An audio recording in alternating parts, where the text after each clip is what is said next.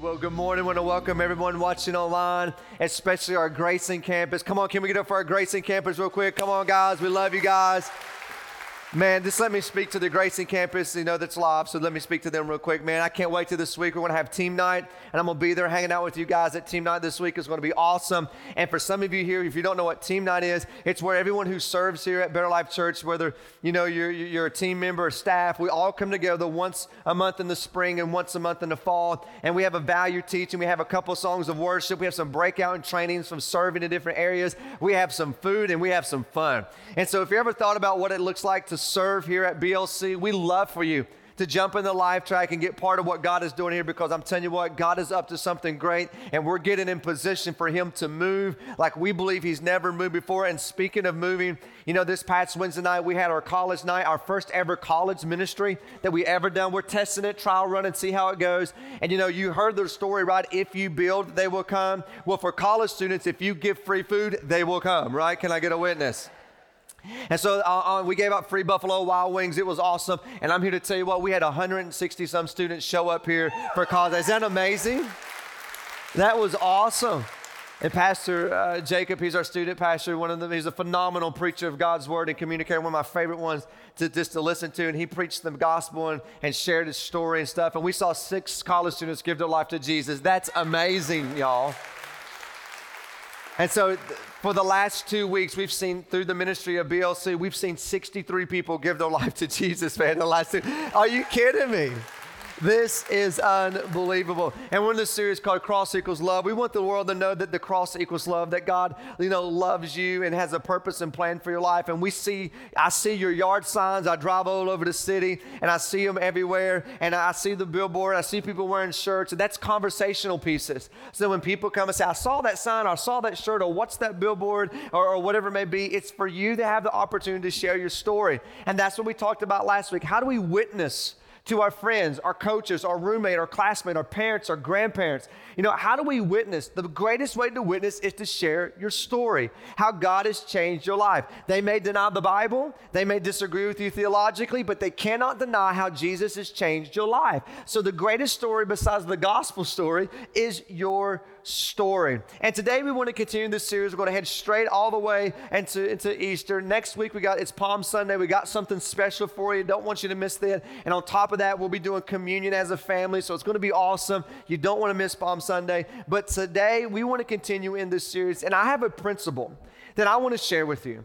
And I'm telling you what, if you will get this principle, I'm, i promise you, if you will just get this principle, it will radically change your life and it would change the lives of the people around you just on this one simple principle. I never forget it was the spring of 2007. Pastor Adam and I, we were talking about the church and starting a church. And some of you, you most had no idea we were even coming and we're going to start the church. And we're like, what do we want to be known for in the community? What do we want to be known for in the region? We knew this would be a regional church. We knew someday that we were going to plant churches and be multi site like we are right now. We are one church in two locations in Grayson and here in Morehead. And we knew this was going to happen. And I never forget, so you know what? Let's be a church that serves the city so much and that blesses the city so much. If for some reason we decided to move, that the city would beg us to stay here because of the people of God's impact in the city. Wouldn't that be awesome? That's a crazy, audacious goal to have. And I said, so let's just be super generous. Let's bless the city. Let's serve the city and let's see what happens. And I want that for you. And I want that for Carter County. I want that for Rowan County and the region, for us to be the people of God who serve and bless the city. Because I'm telling you what, if you will serve people and you will bless people, they will listen to your story. They'll listen to what you have to share, especially if you don't want nothing in return. And so when we did this, we want to be a church with radical, radical generosity. We want to be a church that gives ourselves and gives ourselves to the Lord and give our resources to the Lord. And I'm here to tell you what, guys, you have stepped up and done amazing, amazing things. I mean, you're talking about radical generosity, man. This the people of BLC, Better Life Church, who have bought into the vision, who have bought into the mission, have never ceased to amaze me to step up and be radically generous. When we need something for missions, man, you guys are there. When ministry needs are there, you are there. The land, you were there. The building, we didn't even do a building campaign, y'all. I mean, we didn't do no pledges, no nothing. God provided through the radical generosity of his people. When a tsunami hits, when, when, when, a natural disaster happens, guess what? We want to be there to help people. In fact, I don't know if you know this now, but one of my great friends, Eric Stinson, he's the vice president of, of, of commercial at First National Bank, and he's one of my great friends. I'm telling you what, he serves. He's out there right now serving in the next step area. He is like a disaster relief junkie. He lives to help people when disaster happens. I don't even know if you're aware of this, but we send teams out all over the place to go and help with that. He leads that up. He will even sometimes get you. Here's how he'll get you there. He'll say, Do you want to go to the beach? You're like, oh my gosh, let's go to the beach. And by the way, like a hurricane hit, he's to take you there, right? And you're to mud out. And here's what happens people mud out, people tear down, and you get to share with people who are broken, who've lost everything about how Jesus loves them and changed their life. And I'm telling you, there's a ministry because of your generosity, we are able to send. And if that's you and you want to be part of it, if that sounds familiar, like, you know, I like to be part of the disaster relief team locally or even all over the country. I want you to go see Eric. He's in the next step area. I'm telling you, he would love to help you get plugged in and do this. But listen, your generosity never ceases to amaze me. I never forget it was in the spring of 2013. I was sitting in my office and I went to my whiteboard and I wrote this on the board. I wrote 2020 vision. You get it, right? 2020. Okay, some of you will catch up with me in a minute. And I wrote 2020 vision. I was like, by the year 2020, what would we like to see happen? And man, I threw some BHAGs up there. If you don't know what a BHAG is, it's a big, hairy, audacious goal. You know, like this is crazy, y'all. Like, God, you're going to have to move like we've never seen you move before. This is back in 2013. And one of the things I wrote on the board is that someday we will see 3,000 people worshiping at Better Life Church. And last Easter, we almost had 2,500 people show up and worship here at, at Better Life Church. So that's just amazing. So, man, we're almost there, like crazy things. And I had all these crazy goals, and we wrote down. And then I got to, to the bottom. I said, you know what? Let's see if we can give a half a million dollars away. And when I say give it away, I don't mean just like flippantly give it away. I mean invest in missions and benevolence and community partners and all over the country and the world. And so we wrote this down. I'm like, God, you got to step up, man. You know what I'm saying? You got to come through with this. A half a million dollars away. And so yesterday, I texted our financial director and I said, Could you look up for me, please, and let me know, since we started our church, how much has the people of Better Life Church invested in the kingdom of God through missions and benevolence and community partners and stuff like that? Because I just, I want to know exactly, you know, what, what that is so I'll be accurate when I share with you. And I, I honestly, to this point, I haven't kept up with it. Like it's not 2020 yet. Don't you judge me. I'll wait till 2020 see if we hit it. Right? I mean, I just really haven't. Like, have we hit our goal? Have we have we kept up with it? And she sent me a text yesterday, and it just kind of blew me away that through the generosity, we haven't done a mil, we haven't done a, a half a million dollars. We have fact we have given nine hundred and four thousand seven hundred and sixty dollars and eighty cents, y'all. Eighty cents. Connie, she's super detailed. She'll appreciate the 80 cents because every penny matters. You know what I'm saying? I mean, 80 cents. That's crazy. We're on track by the end of this year. Watch this to invest, to be generous, to give away a million dollars, y'all, since we started. That's insane. And so, the, and I just want to brag on you because the radical generosity for you guys are unbelievable. And here, listen to me. Listen to me.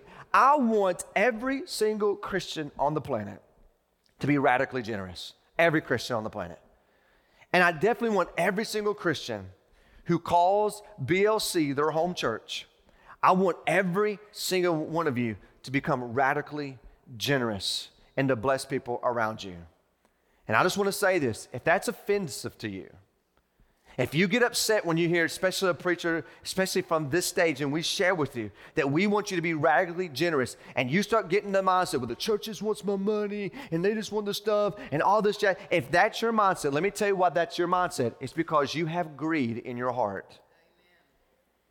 And if you have greed in your heart, you will not be generous. In fact, the antidote to greediness is generosity. And if you will bless people and serve the people around you, you will win your schools, you will win your workplace, you will win your environment, you will win your family. We will win this city and the cities to Christ when the people of God are generous and bless the people around you. Now, if that offends you, it's because you have greed in your heart. And I want to help you dive into that and unpack that. Because when I talk about radical generosity, please hear me, I'm not talking about an amount, I'm talking about an attitude. Radical generosity is an attitude that's within you, it's a lifestyle of living unselfishly. Like, I don't want to be selfish. I'm gonna live a lifestyle of being unselfish to the people around me. It's living a lifestyle that's not a taker, but a giver and I want that for you. I want that for me. I want that for our church. And I want that for all the believers in the world. Because I'm telling you what, if all the believers in the world would just be radically generous, we could change the world.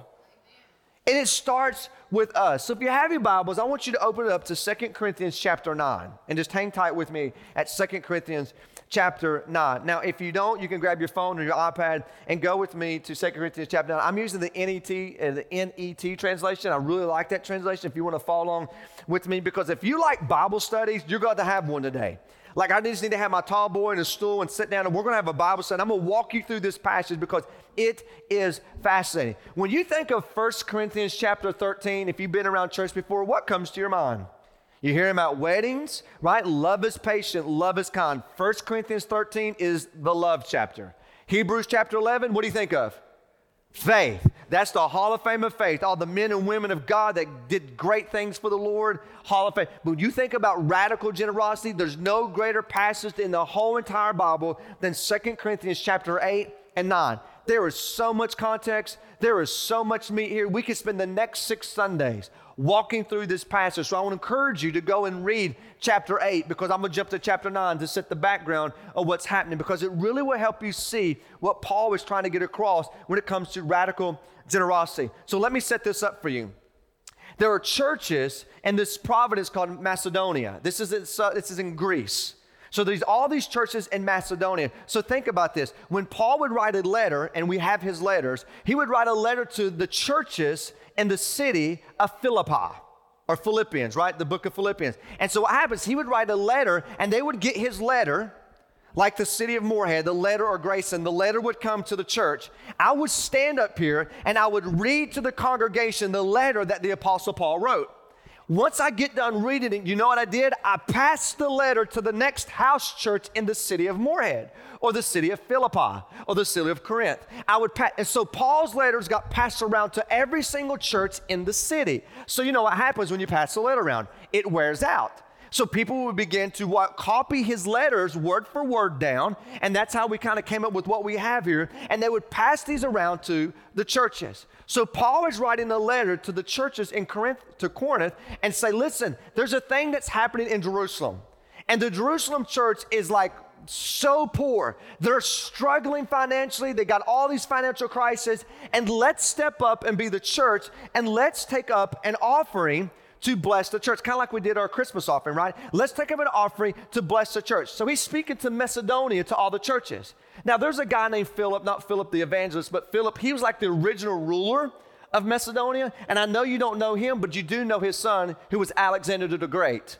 And so Paul planted churches in the city where Alexander the Great was born. Like this is his city in Macedonia and all those places. So he's sending this letter to all the churches in the city of Macedonia. He says, I've got something I want you to understand. The church in Jerusalem, our brothers and sisters in Christ, they're struggling financially. They're persecuted by Judaism and all the things. They're persecuted by Rome. Let's step up and be the church and let's take up an offering and give them. And the churches in Macedonia, man, they went crazy. They gave radically, they gave generously, they gave extremely like we've never seen before. And now there's a church in Corinth. There's a church there that Paul writes this letter to and say, yo, you want to be part of this? Like, do you want to get in on this offering? Because here's the benefits. If you want to jump in on this offering to go bless our brothers and sisters in Christ, here are the benefits to you. And here's what's going to happen. And in, in, in chapter 8, verses 1 and 2, he uses the churches in Macedonia as an example. Even though they're severely broke, God gave, they used, God used them greatly because they were so, so generous. Even though they were desperately poor, they still were generous to the church and Jerusalem. And then through chapter 8, he says radical generosity. Here's some things he says it's enjoyable. Like when you begin to give radically, it is enjoyable, it's supernatural. Like something supernatural takes place when you begin to bless people around you, when you begin to be the blessing that God has called you to be. He says it's enthusiastic. Like we should get excited. The word enthusiasm comes from in theos, in God. So my enthusiasm comes from being in Christ and in God. If I am in Christ, and I should be excited about the things of God and what He's doing in my life. And then it says spiritual, like this radical generosity is a spiritual habit that's cultivated in our lives. And so through chapter 8, he talks about this. And then we get to chapter 9, and I'm going to jump down to verse 6. So, chapter 8, 1 through 5, you need to go home and read it to get a lot of the backgrounds. But I'm going to jump into verse 6. And here's what Paul's saying. Here's the point of why this church should be part of this offering that's taken place to send to the church in Jerusalem. So, that's the context of the background. So that kind of hits your mindset when you understand Paul sitting down, and we believe, inspired by the Holy Spirit, Paul is penning this letter to specific church that's in Corinth. He said, Here's what I want you to do, and here's the point of why I'm asking you to be generous and be a generous church. So let's jump into this. If you're ready to get started, say, Let's go. All right, here we go. Verse 6. Paul says, My point is this. Don't you like that? Just get to the point. Just get to the point. Take me straight. Don't be fluff. Just get to the point. He says, Here's the point.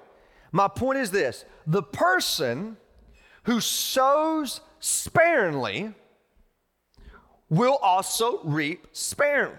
Now remember, think about this. You're a church. You heard about the church being poor. You're poor yourself. The Apostle Paul sends you a letter. The preacher stands up and says, Here's what the Apostle Paul, here's the point of the offering. If you sow sparingly, you will reap sparingly. But if the person sows generously, he will also or she will also reap generously. Here's the point you reap what you sow. Whatever you sow, you will reap. And I'm not just talking about financially.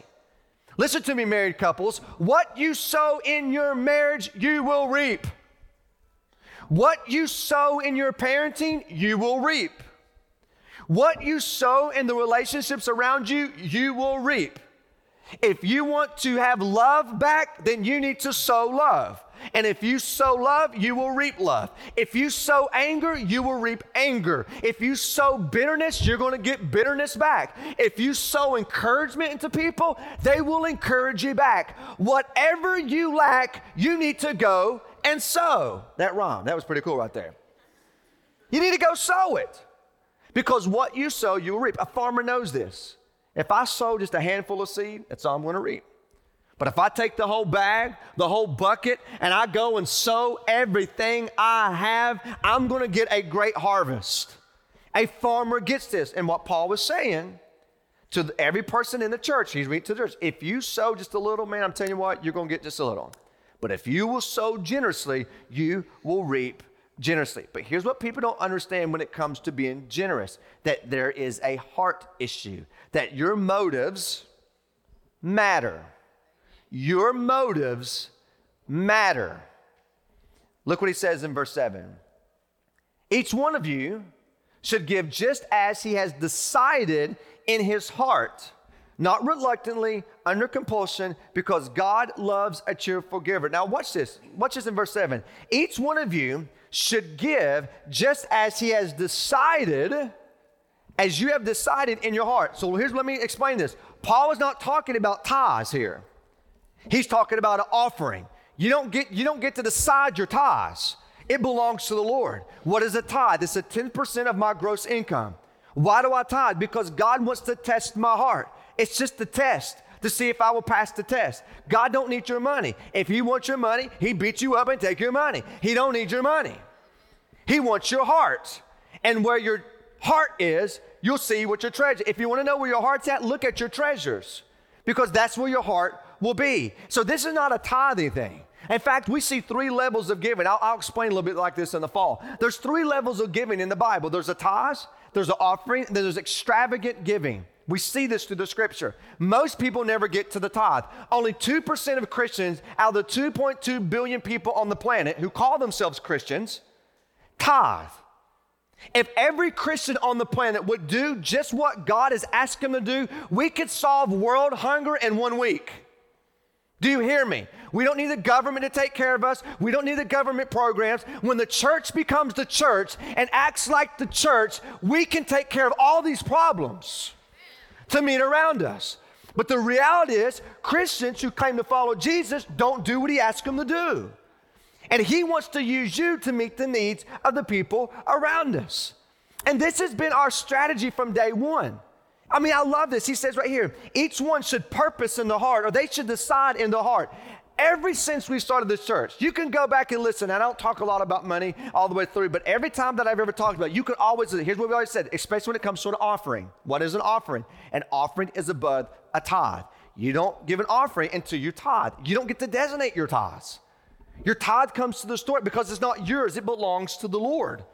And so when you tithe, an offering is about, and what Paul was saying to the church, I know you've been sowing, you've been tithe, that's awesome, but this is an offering that's above your tithes. And if you're going to give, look what he says, you got to decide what's in your heart to give. You know that we've been saying that for 11 years? Here's what we said you go home, you pray, you talk to Jesus, and you do whatever he asks you to do. That's what that text means. That's exactly what Paul's saying. You think about it, you pray about it, and what the Father puts in your heart, you must decide as He tells you, and then be obedient and give what God has called you to give. Again, that is for an offering. And then He says this don't give reluctantly. What's that mean? Unwillingly or hesitant. Don't be unwilling. Here's what He's trying to say when an opportunity presents itself, that we as a church can bless people, we should, we, we should jump on it. We don't need to be hesitant going, well, you know, I just don't know. I still got my kid in college. I'm trying to, you know, put him through college and stuff like that. I don't know. I mean, I got this car payment, this car. I just don't know. You know, I, I, I got to get my hair done. You know, I got to get my hair done. I, I, can't do it, right? I got to be, you know, I got to put food on the table, right? And I got, I'm hesitant. I'm trying to find examples, you know, because my budget don't do it because I'm living paycheck to paycheck. I'm like, well, you, and all this stuff. And like, I just don't, when you're hesitant, that's a heart issue as followers of Jesus, we should be excited. You're like, we get to, oh, put me in, coach. I get to give to that. I get to be part of that. And listen to me, it's not an amount. It's an attitude of your heart that you get to join what God is doing and bless the people around you to show the world that the cross truly equals love.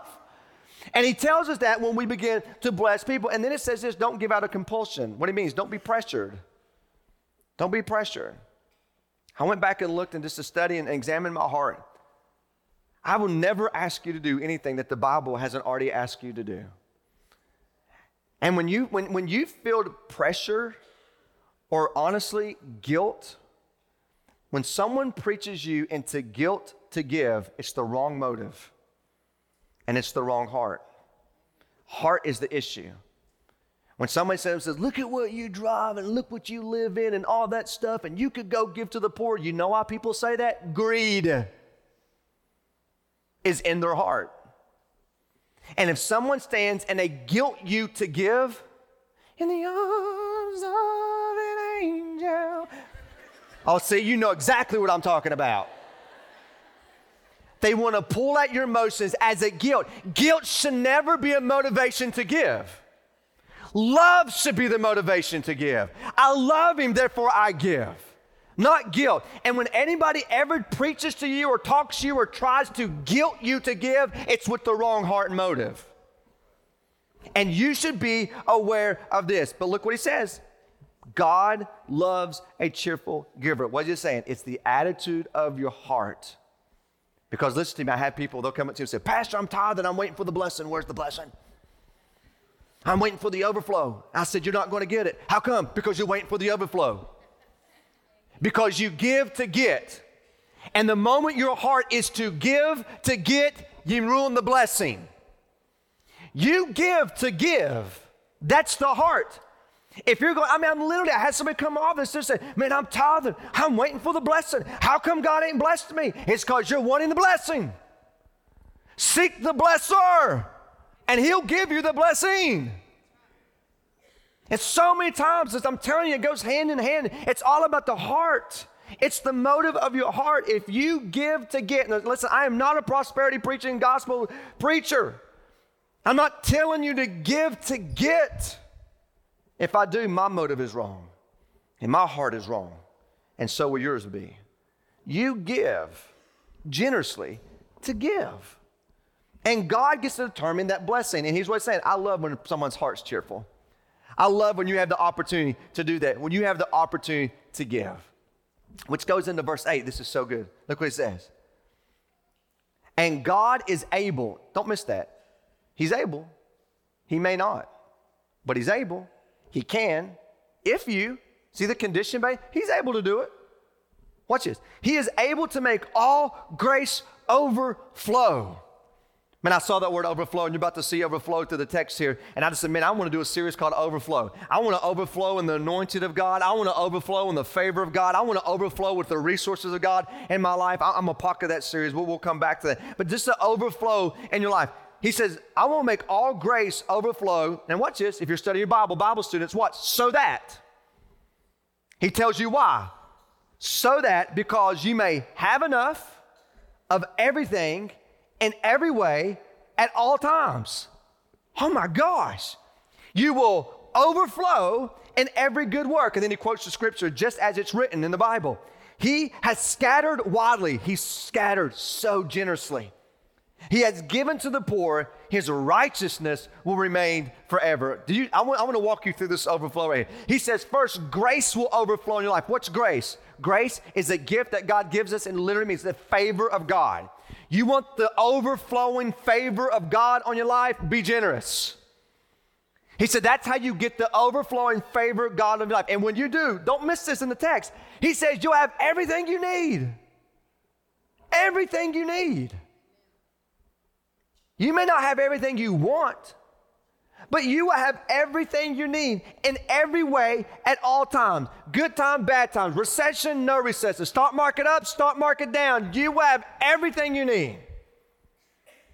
If you will be generous and so generously and to reaching people and blessing people, grace and favor will overflow. But don't just miss that. Guess whatever overflows? Every good work now, what is Paul telling the church when he says every good work will overflow? Here's what he's saying Your ministry opportunities will overflow. Every good work is the work and the deeds. Your deeds will overflow to the people. You will have so much room to bless people around you. Let me tell you why God blesses you. God blesses you so that you will be a blessing to other people. That's why He blesses you. That's what, what God wants to do in your life. God blesses me so I'll be a blessing to other people. Almost two decades ago, my wife and I, we got on our, we was living in a little 16 by 16 mobile home. And we're sitting here before God and we prayed with God. And here's what we prayed God, we pray that our hands will remain open. Which means this God, you can put in and God, you can send through. You know what happens when most Christians, when God puts stuff in your hands, you hold on to it. And there's two problems with that. One, God doesn't put anything else in, and no, is not an overflow for the people around you. But I'm here to tell you if you will get your hands open and say, God, I trust you, I believe in you, I'm gonna be generous. As you give, I will scatter the seed. And the more seed you put in my hand, the more I will scatter. I'm here to tell you what, if you'll get before God and keep your hands over, you will be blessed and be meeting the people around you like you've never seen in your life.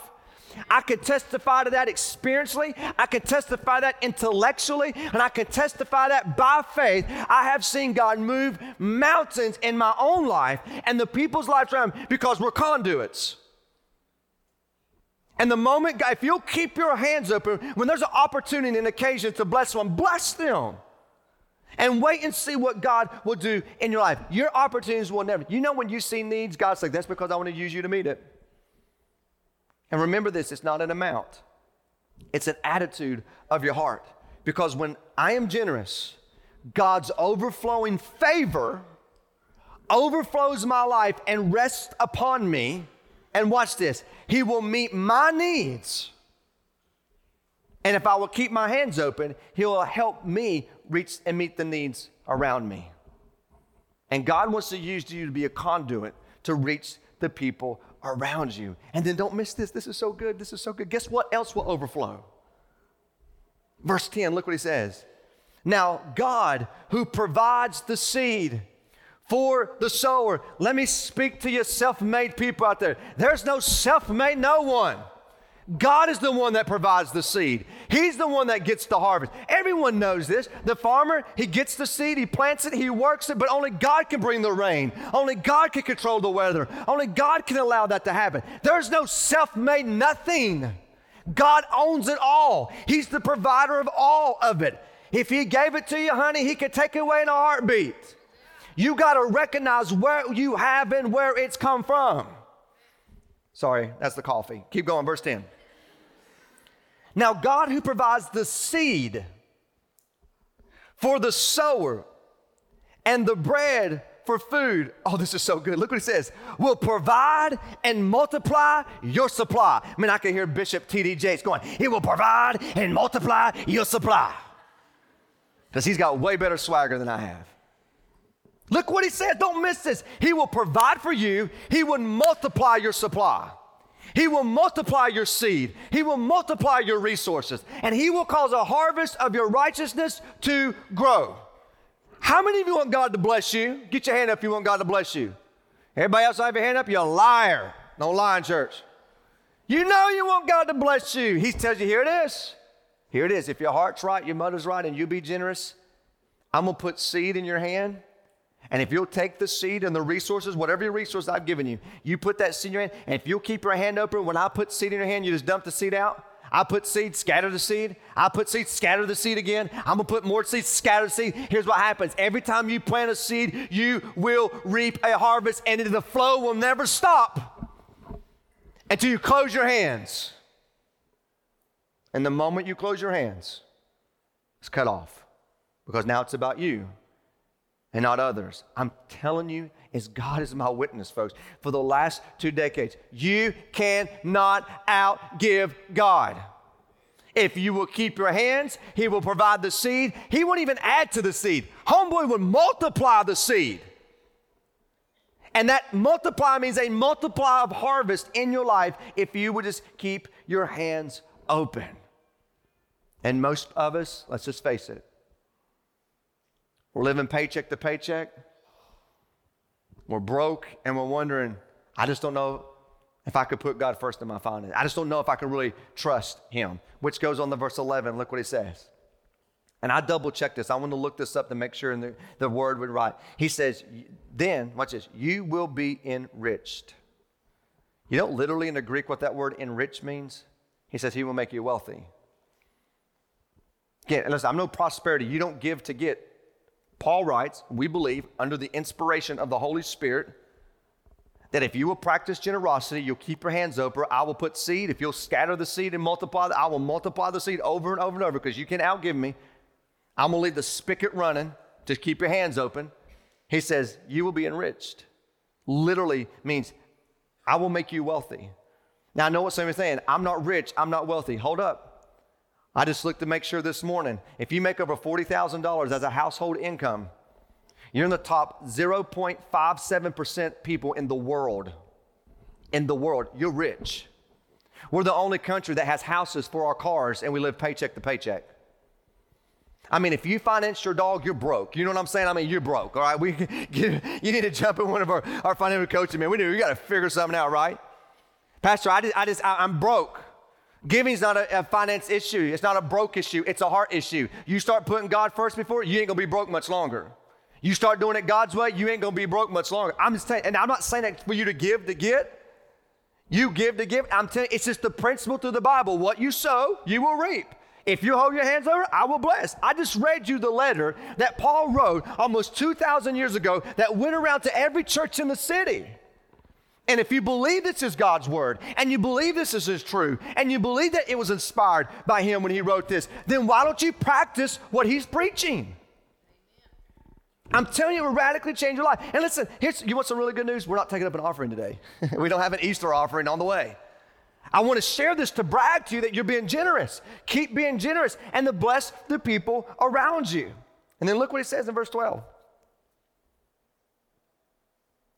We'll go back to verse 11. You will be enriched in every way so that you may be what?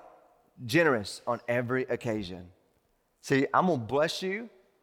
I'm going to enrich you because there's going to be a moment right down the road. I want to use you to be a conduit to bless someone behind you, to bless someone beside you. You can do this, man. Listen, this is not an amount issue, it's an attitude. When God says, bless them, bless them. Maybe it's provide food for them. Maybe it's get groceries for them. Maybe it's pay for their gas. Maybe it's to help them. Maybe it's just like, I just feel like I need to bless you and do this for you. And I'm telling you what, I could tell you stories after stories after stories when God said do it and you did it, and it's just unbelievable what happened. Unbelievable. I mean, I literally could write a book, have all the encounters I had when God had said to do something, just to do it and see what He's done. I mean, it's unreal. I don't even have time to tell you the stories after stories because I really believe that this is true. I know it from experience, I know it from intellect, I know it by faith that I trust Him. And look what happens by the byproduct of your generosity, verse 12. He says this it will be produced through us thanksgiving to God because the service of this ministry, what ministry?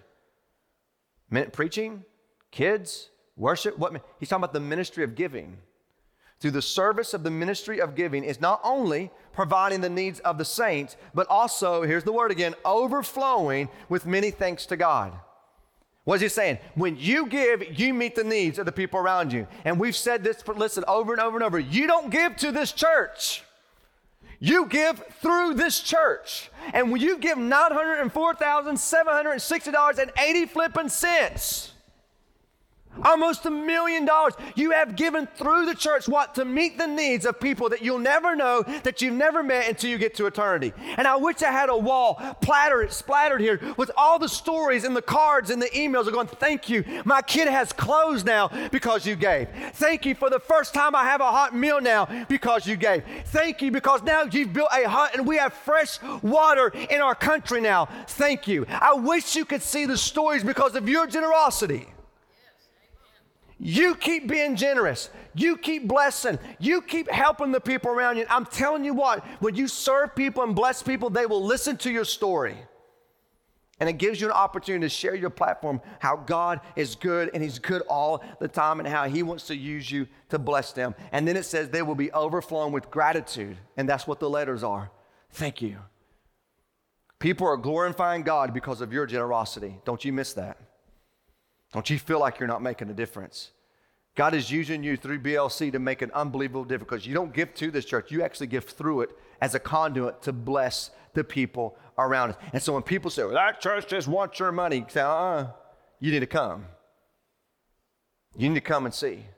As we invested over almost a million dollars in the kingdom of God through our generosity because we believe that you really can't outgive God. Nowhere in the Bible does it say the church needs to tithe, but you know that every year when we fix our budget, we sit down and said we're going to give 10% away. Do you know that your church tithes? We practice what we preach. We're going to bless people in benevolence and community partners and missions and church planting and start campuses all over the world. Why? Because life is short and hell is hot and we got to go after them. And that's what we do. Thank you. Thank you. As your pastor, thank you for your radical generosity because God is using you to change the region that changes the world. Verse 13, last, I'm almost done. When a preacher says that, he's got 10 more minutes. Verse 13, through the evidence, what evidence? What's evidence? Your generosity. Through the evidence of this service, what service? The service of giving generously. They, the people we impact, will glorify God. They're like, God has sent this to me. God has provided this for me. They will glorify God because of what? Your obedience. Your obedience to the confession of the gospel, the death, the burial, and the resurrection of Jesus. He came, He died, He got up out of the grave, and everyone who puts their faith and trust in Him will not perish but have everlasting life. That's the good news.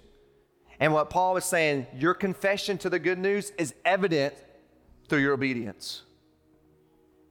That you truly do follow Jesus and you truly do love Jesus and the gospel and the generosity of your sharing with them and with everyone else. What a church. In your poverty, he says, you still are making a difference. And in their prayers, because generosity is contagious, on your behalf, they long for you because of the, don't miss this, extraordinary grace God has shown to you. That is, that is fascinating. Believers who follow Jesus prove their loyalty to Christ by ministering the gospel and meeting the needs of people around them. When you minister gospel and you meet people's needs, it shows the world your loyalty to Jesus. But then he says in verse 14, extraordinary grace. Know, of course, as a Bible student, you're going, okay, what does that mean? How do I get that? I want some extraordinary grace. Grace means favor. How do I have extraordinary favor of God on my life? There's not one person in this room or watching online who would not say, I want God's favor on my life. How do I get that extraordinary grace? And Paul just told us to the church when you're generous with the right heart and with the right motive, I will give you extraordinary favor on your life.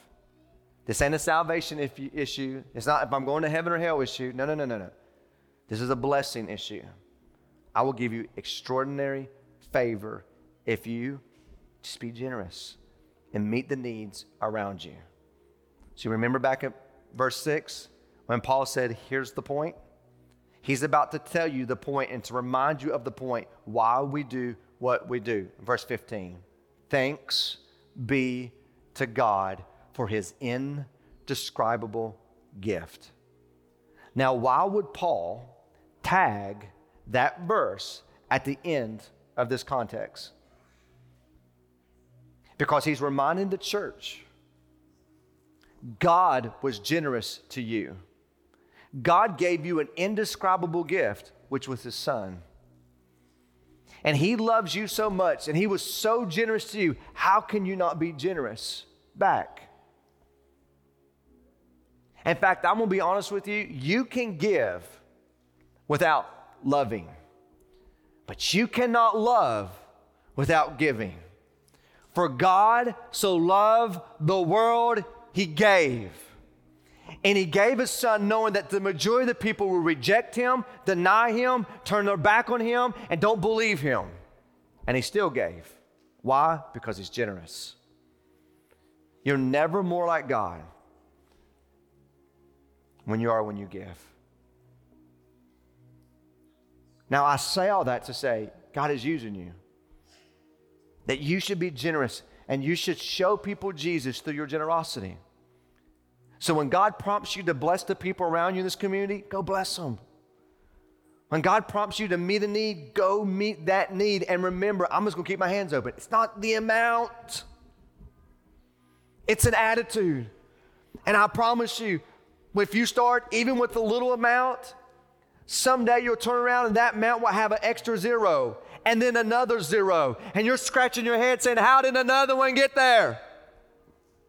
Because this is the principle. You keep your hands open, and I'll multiply your seeds.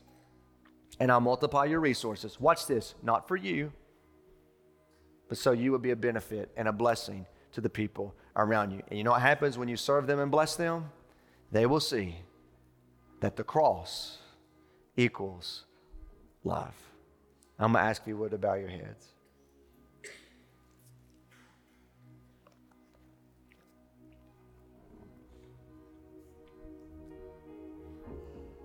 Don't get distracted by the car alarm. In Jesus' name, we rebuke the car alarm right out there. Real quick, two invitations. Number one, number one, I want to say this first. I love you guys. There's no other church on the planet I'd rather pastor than right here. You guys are amazing. You are radically generous. Don't stop. Don't stop. Don't stop. God's using you. And so if you're here, Grayson online, here's the first invitation. If that kind of bothers you a little bit, like, ah, I was church and money, don't talk about money. You know the Bible talks more about money than love and grace and hell and heaven combined? Because he knew it's going to compete with your heart. He wants you to win with your money. Why? So you can be a blessing to the world. Why? So you can show them that the cross equals love. So if, if, this is offensive or you kind of squirmy about this, like, ah, ah, would you just get before God and say, God, what lie am I believing? Because you're believing a lie. It's your perspective. Because when you start seeing from a heavenly perspective, then all this excitement and cheerful and giving and joy when God wants to use you to bless the people around you. Go bless them. Here's a second invitation. until you've experienced the generous grace and mercy and love of Jesus, it's very different for you to experience what I'm talking about living a generous lifestyle. Because without Jesus, I'm selfish. I'm still selfish at times in my life. And so, if you've never given your life to Jesus, the Bible says this if you'll confess with your mouth that Jesus is Lord and that God raised him from the dead, you will be saved. And maybe just moment, God has stirred your affection in your heart to realize, oh my gosh, he was so generous to me that I deserve a place called hell, but he loved me so much that he sent his son for me. And maybe right now you realize that that indescribable gift, I want it because it's the greatest gift you will ever receive. And if that's you, I'm going to ask you to pray with me. You know this. Saying a prayer won't save you, but my lips will proclaim what my heart declares. And if that's you and you're ready to receive the greatest gift in the world, which is grace and mercy and love and salvation, would you pray with me? Say, Jesus, I believe. I believe you came for me. I believe you died for me. And I believe you got up out of the grave for me. And today I repent of my sin and I give my life to you. Thank you for your generous mercy and your generous grace. Now help me learn what it means to have a generous lifestyle, an attitude of my heart to bless the people around me. Now, if that's you and you did that and you prayed with me, and we're just going to believe that God's still in the business of saving people even this morning 63 people over the last two weeks. Are you kidding me? God's moving. If that's you, I'm not going to embarrass you. I'm just going to pray for you. If you would say, Pastor, I just want you to know, I just received that most indescribable gift. And I just want to let you know. Would you just raise your hand? I just want to pray for you. Come on, get it up real quick. Awesome. Anybody else? Come on. I just want to pray for you. Sweet. That is awesome. I'm proud of you, church. Don't stop. Keep being generous. Keep blessing the people around you. Keep sharing with people and inviting them to come experience that the cross equals love. Get them to a place where they can hear your story or hear the story about Jesus and how he radically can change their life. Father, thank you so much for your, your word, how relevant it is. Even though Paul penned it almost 2,000 years ago, we stand before your people today that your spirit has inspired him to write. And we proclaim the same good news. We proclaim the same word. The same grip of greed grips our heart as it grips their heart. And we know that the answer to that is just being generous. God, it, when we bless people around us, when we serve the people around us, it gives us an opportunity to share your story and share our story, how you radically changed us. And therefore, we thank you. We thank you for the hands that went up for the people who, just gave their life to you. And so, God, we can't wait to see what you're going to do through your church as we continue to keep our hands open and meet the needs of those in this region. We love you, Jesus. For your name we ask and we pray. And everyone said, Amen. Thanks for joining us online today. If while watching this message you were led to take a next step or made the decision to start following Jesus, we would love to celebrate with you. Let us know on our website at betterlife.church/next steps.